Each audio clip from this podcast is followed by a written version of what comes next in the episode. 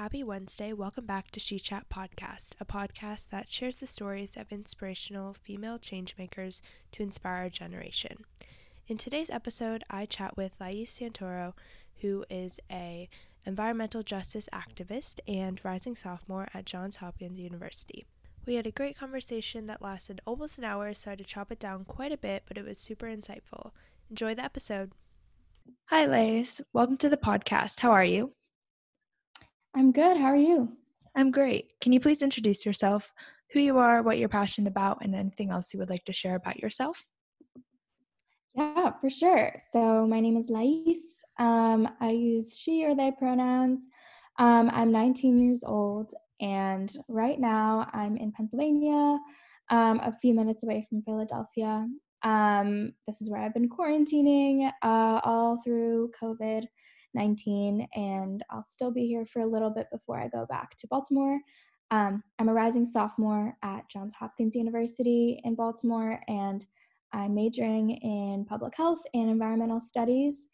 Um, and so I'm really excited to go back. Um, I miss it a lot. Um, and, you know, all these discussions around like what's going on this semester, housing, financial aid.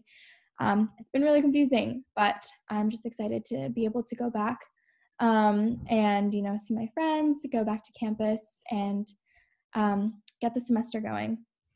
Um, other things I do outside, and I'm excited to go back to Baltimore for, is I do um, most of my organizing um, there. So I am a um, hub coordinator for Sunrise Movement Baltimore and Sunrise Hopkins. I just founded um, a hub, and Sunrise is a national youth led movement to stop climate change, create millions of good jobs, building multi class, multiracial movement um, to stop climate change and fight for a Green New Deal. And so we, we do lots of local work in the city um, to support environmental justice legislation, uh, work with other organizations that are doing, you know, organiz- like racial justice, transit justice, economic justice work because it's all intersected. Um, and um, on campus specifically, we just started out and we've been working um, to, you know, get ourselves off the ground and, you know, establish our presence on campus.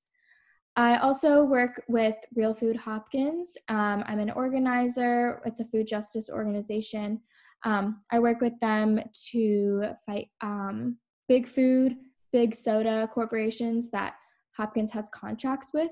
Um, these contracts directly uphold white supremacy and also um, fight against white food sovereignty for the surrounding Baltimore area and across the world, um, especially with these huge corporations like Pepsi having such a strong presence on our campus, and also having such a strong presence around the world and in our culture.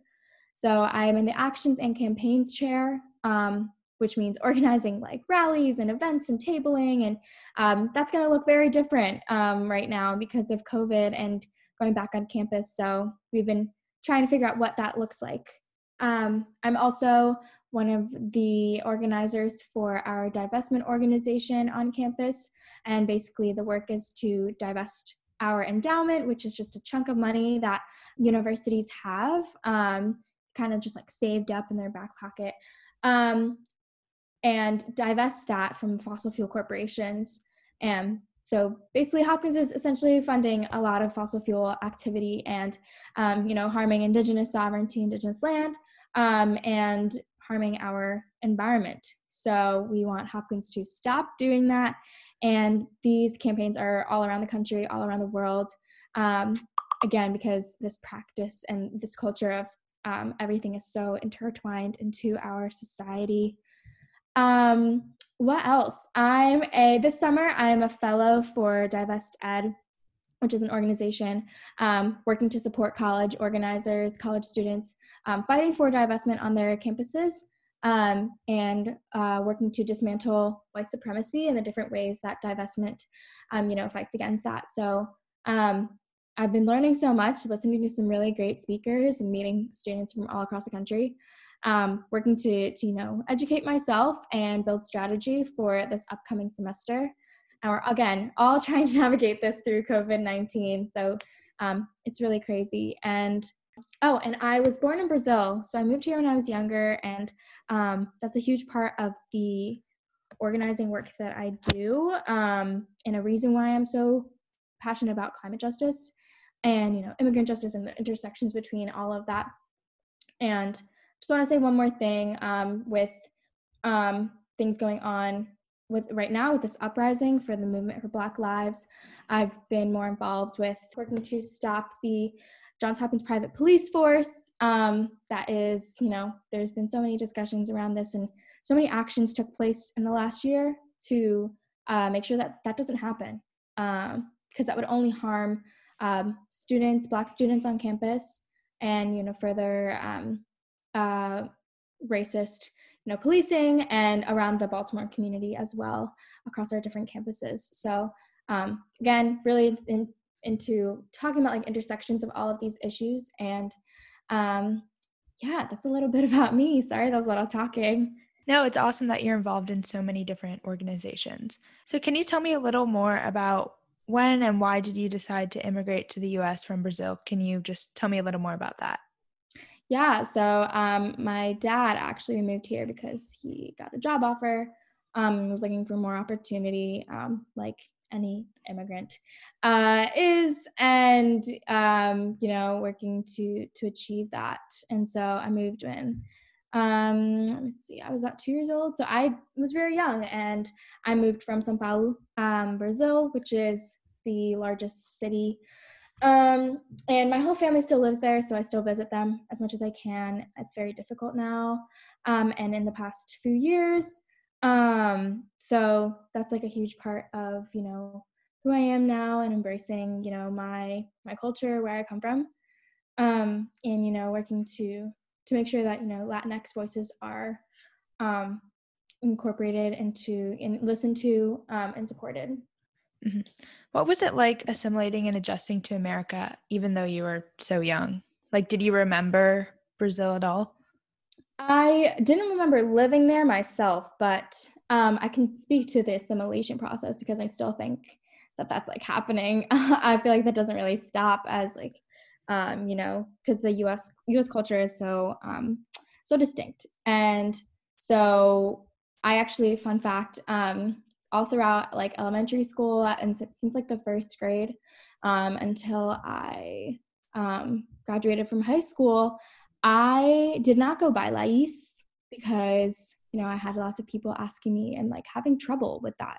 Um, and you know I, I thought it was my fault that they couldn't pronounce it that that I was the one that have to change my name. So I actually went by Lies, which is actually, you know, a an English word for like a false statement, a false thing. Um, and so I realized that like that was something um, that I needed to stop. And um, so now I go by Lais. Um, and so that was like still something that like was very prevalent throughout like my whole high school and you know education and growing up and all that stuff i don't remember like at first um, you know what it was like because you know I, I, I grew up learning both portuguese speaking both portuguese at home speaking english at school with my friends. Um, and you know it was a very tough. I tried always to hide that part of myself as much as i could. Um, and you know especially with my name like it's kind of hard to but like when um pronouncing it more like an, an American way per se um, definitely helped like conceal um, the fact that I was Brazilian, the fact that I, know, wasn't from here, and you know, the community that I live in is very, you know, very white, um, and um, you know, not very exposed to other cultures. Um, so it was very tough for me to, you know, put myself out there and embrace that, and especially during high school, that was something that I really started to embrace more. Um, and as I kept growing up, and you know, as I started getting into activism, I began to realize that you know, like silencing and like hiding my identity um, was like directly linked to silencing um, marginalized communities, marginalized immigrants that you know weren't as lucky as I was in you know having opportunity and assimilating and being accepted into this um, into this country. So that was definitely something that I began to realize. And, you know, I was like, I cannot, I can no longer be, you know, silent about this. So I've definitely begun, began to embrace my, myself, my identity, um, so much more. And now I go by Lais. So I'm really trying to, you know, not hide that part of myself anymore. Mm-hmm. How has being a first generation college student affected how you view school and academics? Yeah, um, it's very tough. I will admit it's very tough because the US college system, it really makes it very difficult. Um, if you haven't already gone to college, if you don't have the like support system, um, you know, financially, academically, and you know, I was one of those kids. I did the college process pretty much my myself, and I applied. I did all the research. I my mom would come to college visits with me, but it's it's still something that I, you know, I took I took initiative on and did myself. Um, and you know, luckily I had some good support at my school, and it was ingrained to me that you know, as a first generation college student, like I had a lot of responsibility, um, you know, to be a role model for my siblings. I have a younger sister and a younger brother. Um, so I was literally the first person in my entire family to to go to school, um, and let alone like um, apply to like Johns Hopkins. And so um, it's definitely been very, very difficult. And the college process is extremely um, challenging. There's so many potential barriers and ways that you can be turned away from it.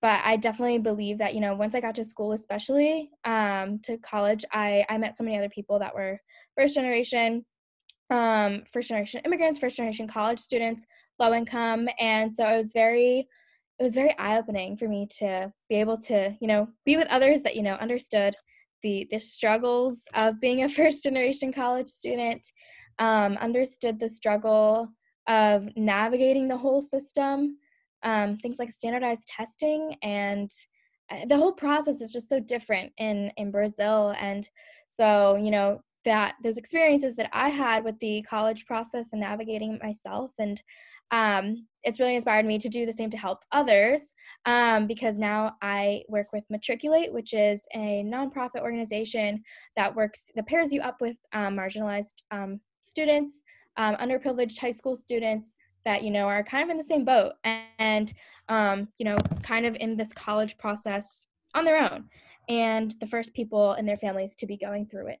Um, so I work with very closely to navigate and you know walk them through. These are scholarships that you can apply for. Have you asked letters of recommendation? And just kind of those kinds of reminders that they might not have that support at home and at school. And so i'm just like another person that they can go to that they can text and be like i just need help. I need some support. And um, i'm kind of like that person that i always wish i could have had. Um, and so now i'm just really grateful for the opportunity to to be able to help others navigate this process because it is challenging, it is very difficult. And so I think there definitely needs to be more support around that and less deterrence um, in the college process. But um, yeah, working. for sure, for sure. We're working on that. when did you start getting passionate and interested in climate justice and activism, I guess, in general? Yeah, so I um, it was I've always just kind of like been passionate, you know, but like never really took action until it was the summer before my senior year.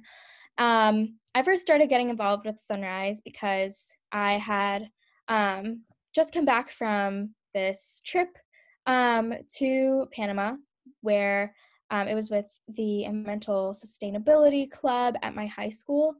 And so we had gone, we'd stayed in the rainforest for about a week just learning about the land, engaging with um, the indigenous communities, um, and really educating on ourselves on you know what it means to to you know fight against climate change. Um, and so learning about like specifically, we did lots of sustainable um, farming and um, gardening.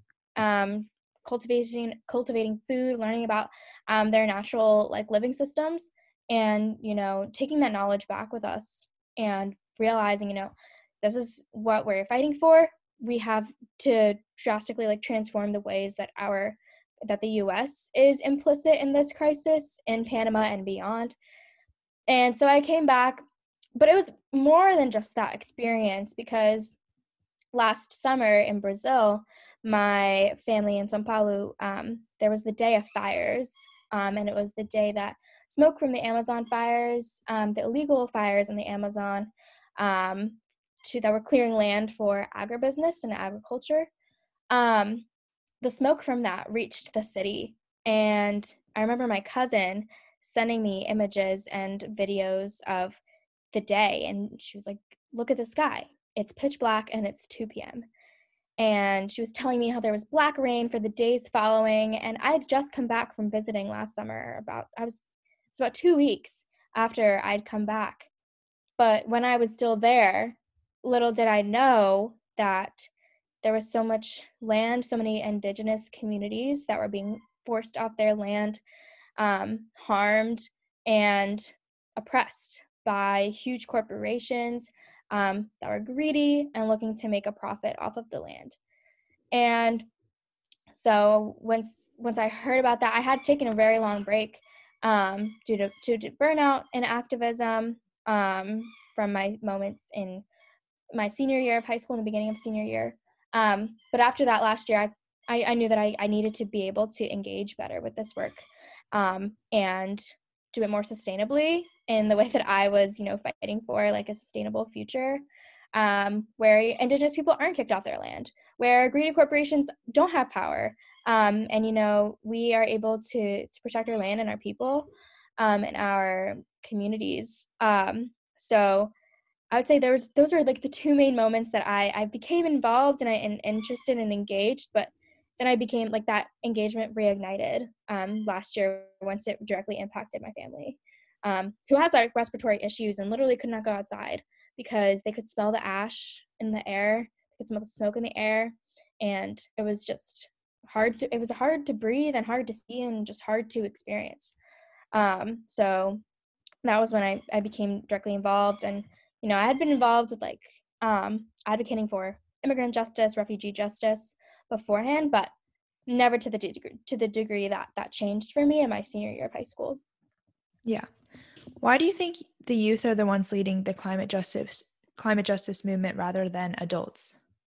Yeah, so youth are the ones that are going to be living through it. We're the ones that, you know, we didn't we didn't do anything to to cause this crisis.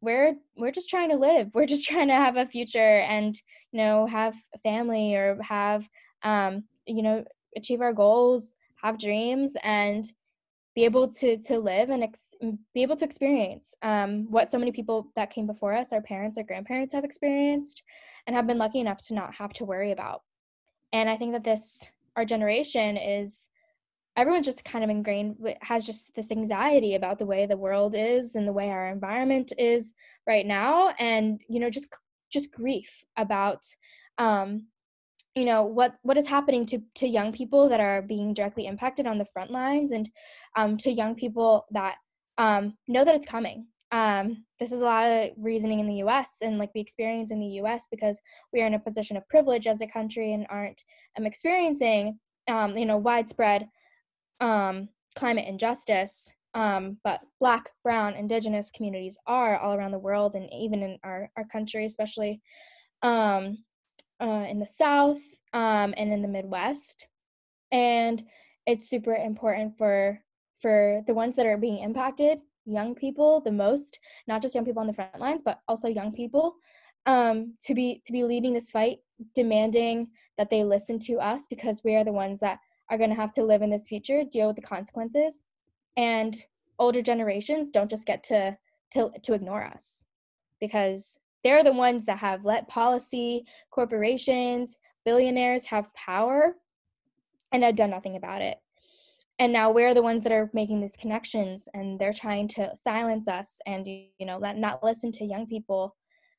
But we we're too many we're too many we're too concerned. And you know we have the we have to be the ones that are leading this change um, and demanding this future that we are going to live in. We we can't just let this slide by.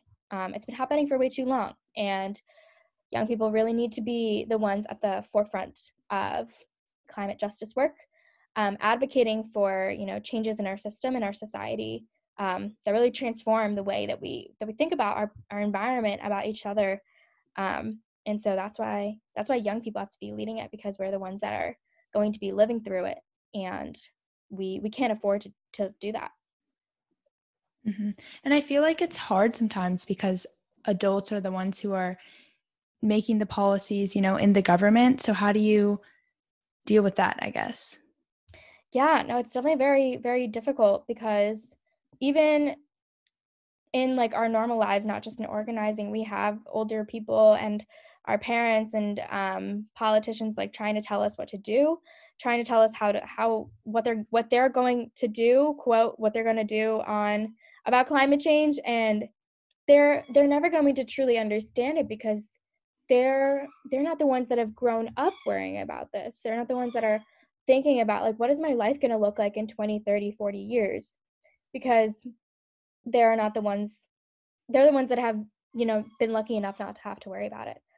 And now we're the ones that you know have to be taking action and leading this this movement and like historically um environmental um advocacy and you know different conservation projects that's what that's what environmental activism has been before.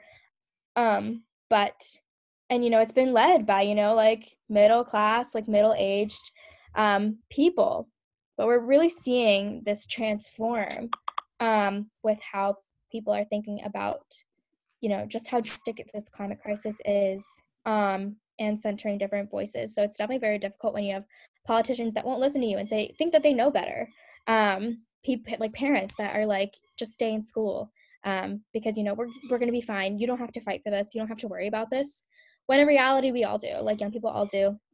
Um, we all have a stake in this, and so it's very it's it is very difficult to navigate it. And um, I think we're getting to a lot to a moment where you know it's not a, we can't just be relying on politicians and people in power and government and corporations to to listen to us because they haven't and so I think we've really just been uh, changing you know fighting to to build power in our communities center young people young voices young black indigenous POC voices in our local communities and build community power because that way we we don't have to worry about like if these politicians um, you know saying things that they're, that they're going to do and then not sticking to them. We have community accountability and um, you know it's a really different focus um, to just be relying on other people to to do the change but really just demanding it and you know fighting for these changes locally and um, hoping that and doing that widespread around the country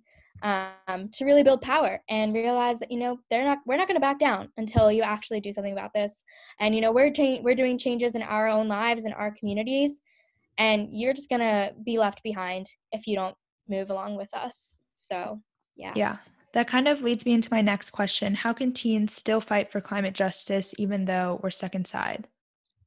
Yeah there's been um i've i've struggled with this myself and um so there's many different ways that you can do digital organizing and different movements have been organizing um, digitally and it's looked like i've attended so many trainings and so many different you know online rallies um, different online educational like speaker events.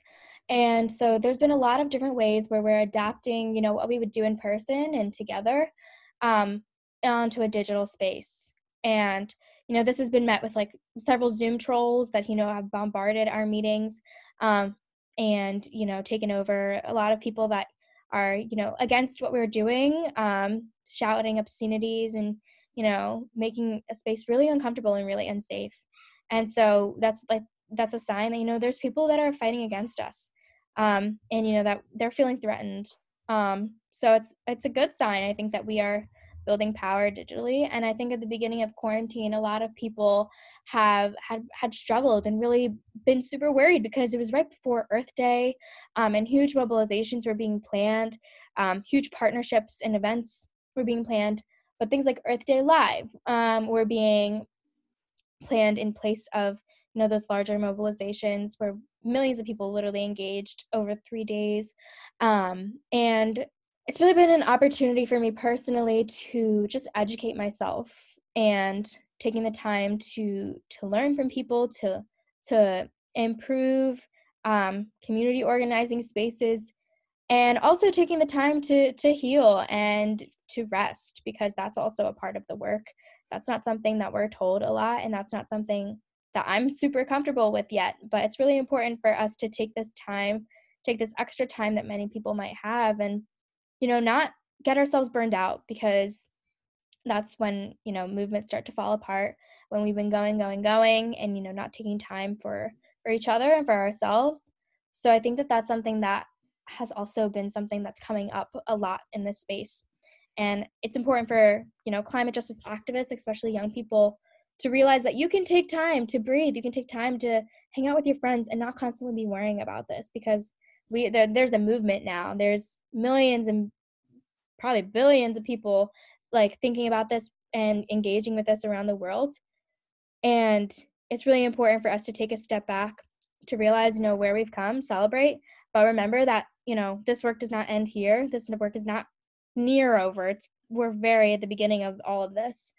And so especially being inside it's more to take this time to to educate yourself rest learn with each other and you know build power in different ways. Get creative um, and you know build community because um, that's something that we can really dedicate a lot of time to and that's really hard to do um, in person um, especially with so many other things going on and you know in our quote normal society um, so yeah there's so many different ways and it's i've seen so many people get creative so um, i think it's just important to to remember that you're not alone in this and you know everyone is stressed and worried about what's going to happen with this pandemic but um, just doing what feels right for you and what feels comfortable and, and most safe for you. Mm-hmm.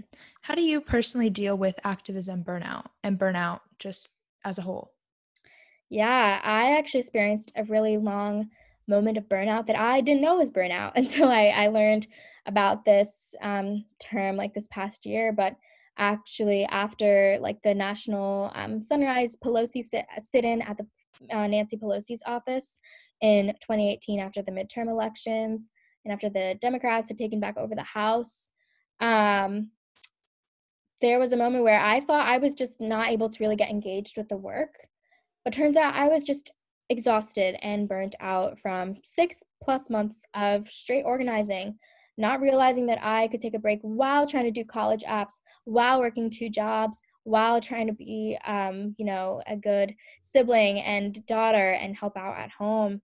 And turns out that was burnout. I spent like eight months of not doing anything related really to, to organizing or activism.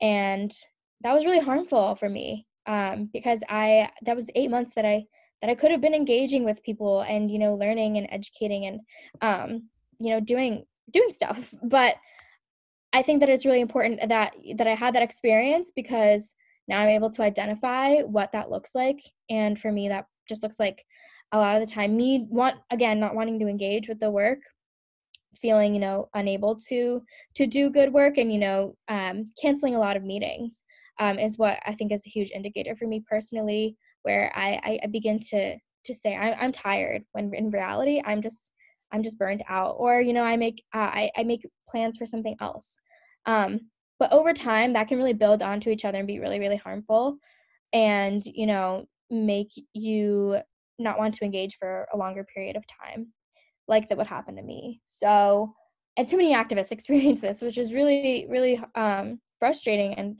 um, and you know makes me really sad because it's so much opportunity for people to to be continuing to build relationships with people, be doing different kinds of what we think is work. Um, but you know, resting is work. Taking mental health days is work. Um, collective care is part of the work and especially right now with these discussions of defunding the police and police abolition and you know what what does justice and community accountability look like we've been hearing lots of restorative justice and you know community healing um, as like being part of huge centering part of the work. And so i think that's just a part of like you know the society that we live in um, and this culture this grind culture that we're in that tells us we have to be doing things all the all the time or else we're not worthy. And you know that's just not true. That's not true at all. We we need to be putting ourselves and you know each other first and caring for each other um, in this activist space that is so complicated and complex and you know has so many levels to it and you don't know the space until you're a part of it. Um, so i think it's really important for me to one be able to identify when i'm feeling you know tired or overwhelmed and from that moment on instead of that letting that lead to exhaustion and then burnout just stopping and you know stopping and being overwhelmed and identifying that and being like i'm not going to look at slack this whole weekend. I'm not going to schedule any calls. I'm going to read tonight instead of working on this you know toolkit for something. Um, and you know substituting different things that would constitute as typical like work um, in you know organizing and all that kind of stuff. But you know redefining what that means and realizing that you know taking time for me is um is part of that work. Um because we're trying to f- find you know have this society where we all care about each other and um you know community care as a center uh is centered in our society and that's just not the case right now. So you have to like lead by example and uh, be able to to identify in yourself you know what does that look like for me and you know spread that message on. Um so yeah that's what that's what it looks like for me and just making sure that you know i am trying to prevent burnout by actively um, advocating for myself not feeling bad about it but being extremely open with my organizer my fellow organizers um, and activists yeah, I think taking breaks regularly is important because if you take a break after your burnout, well, that defeats the whole purpose, right? So, yeah, exactly. And like it can lead to a much, to like a much longer unintended like quote break um, and we we don't want that we need sustainable action we want um, to you know the space to be safe and you know a welcoming and um, so yeah mm-hmm. so clearly you're passionate about mental health and can you tell me more about how mental health is not only a problem problem during this time during covid but also something fueled by oppress- oppressive systems in our society Yes, for sure. Um, I would love to talk about this.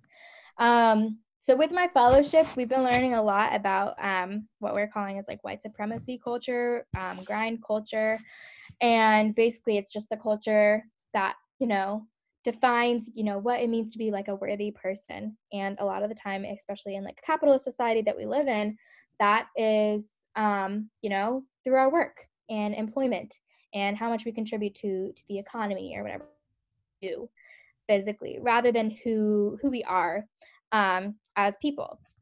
And so um, especially in you know this inherently like racist society a lot of the times it's also um, you know defined through oppression against black indigenous poc low income poor people um, and that oppression fuels so much um, harm and trauma and it's really important to to acknowledge that you know mental health is different across um, across cultures across communities but it's still something that you know is is probably deeply rooted in the way that our society like inherently functions and you know the values of our society that are that value you know profit over people and that value you know production and product, product productivity excuse me over um, you know who you are who you're feeling and you know um, your yourself as a person and not just like an employee or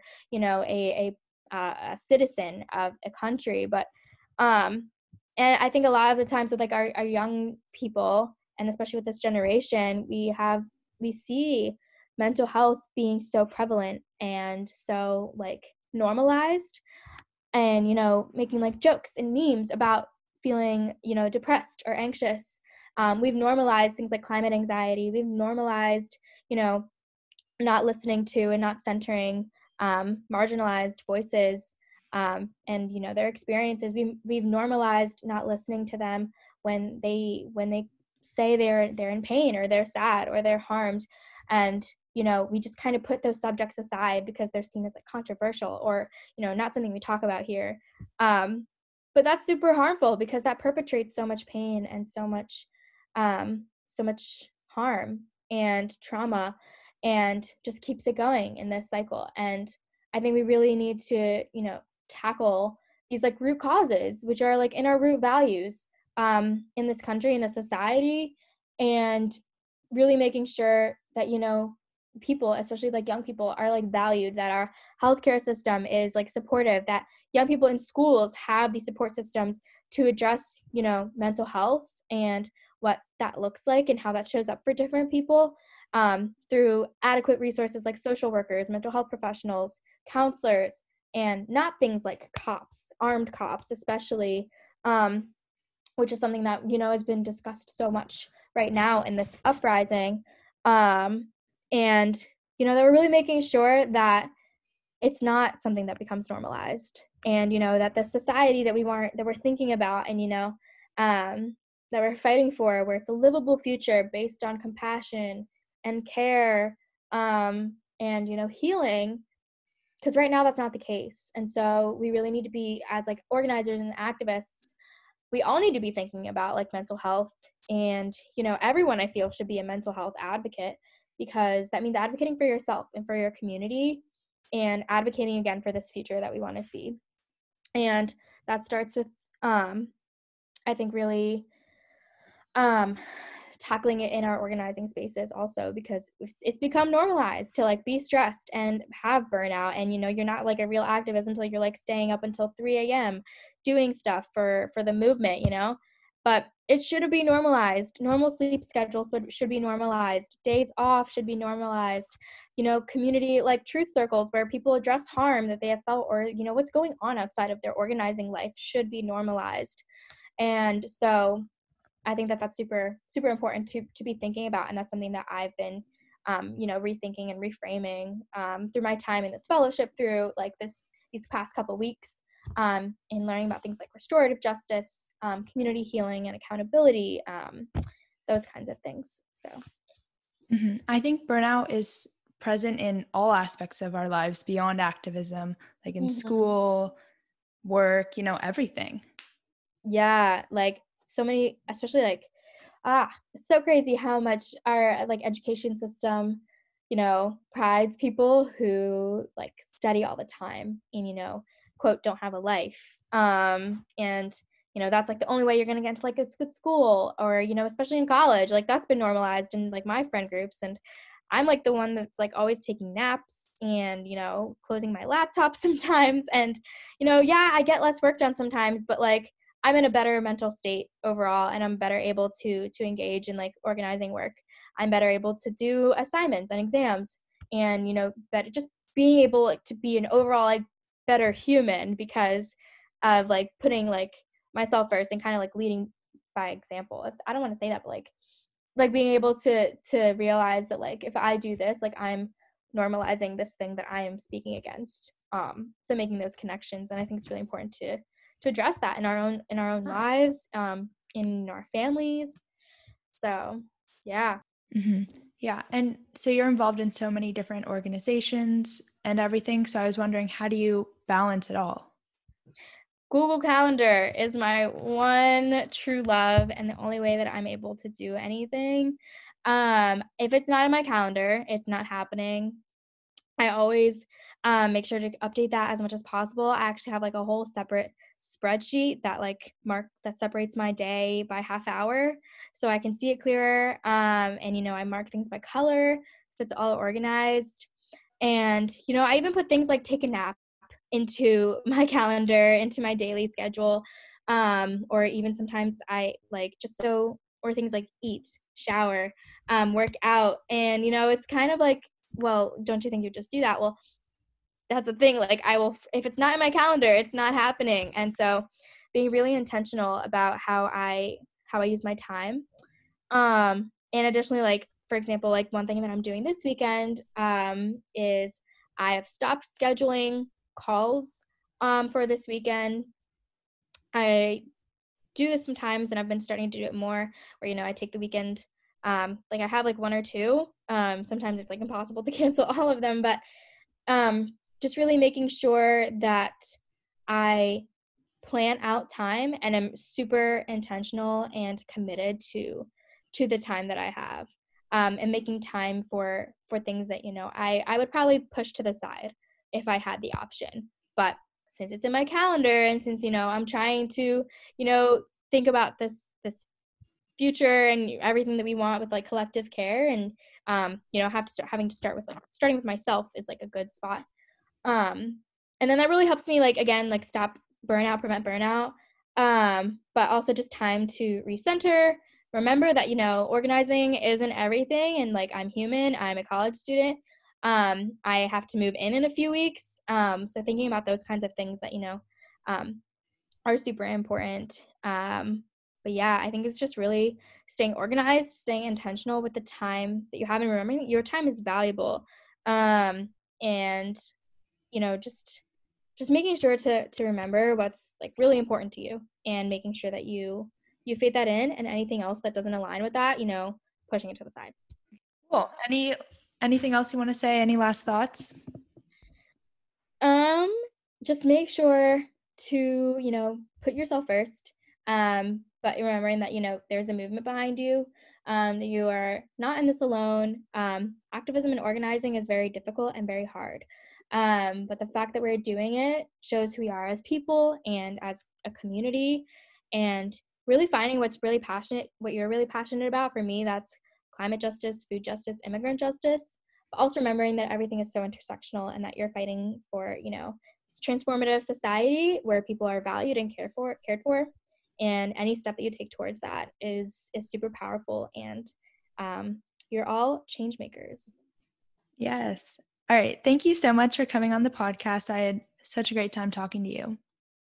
Thank you so much. I really appreciate it. And yeah feel free to message me with any questions thoughts um, comments. I'd love to hear what y'all are organizing with or getting involved with. Um, and yeah thank you again so much. I really appreciate it Thank you all so much for listening to this week's episode. Make sure to follow Lais on Instagram. Her Instagram will be in the description box below. Also, make sure to follow us on Instagram at SheChat Podcast. If you're listening to this episode on Apple Podcasts, I would appreciate it if you leave us a review. It really means a lot. Um, I hope you guys have a great rest of your day, and I'll talk to you next time. Bye bang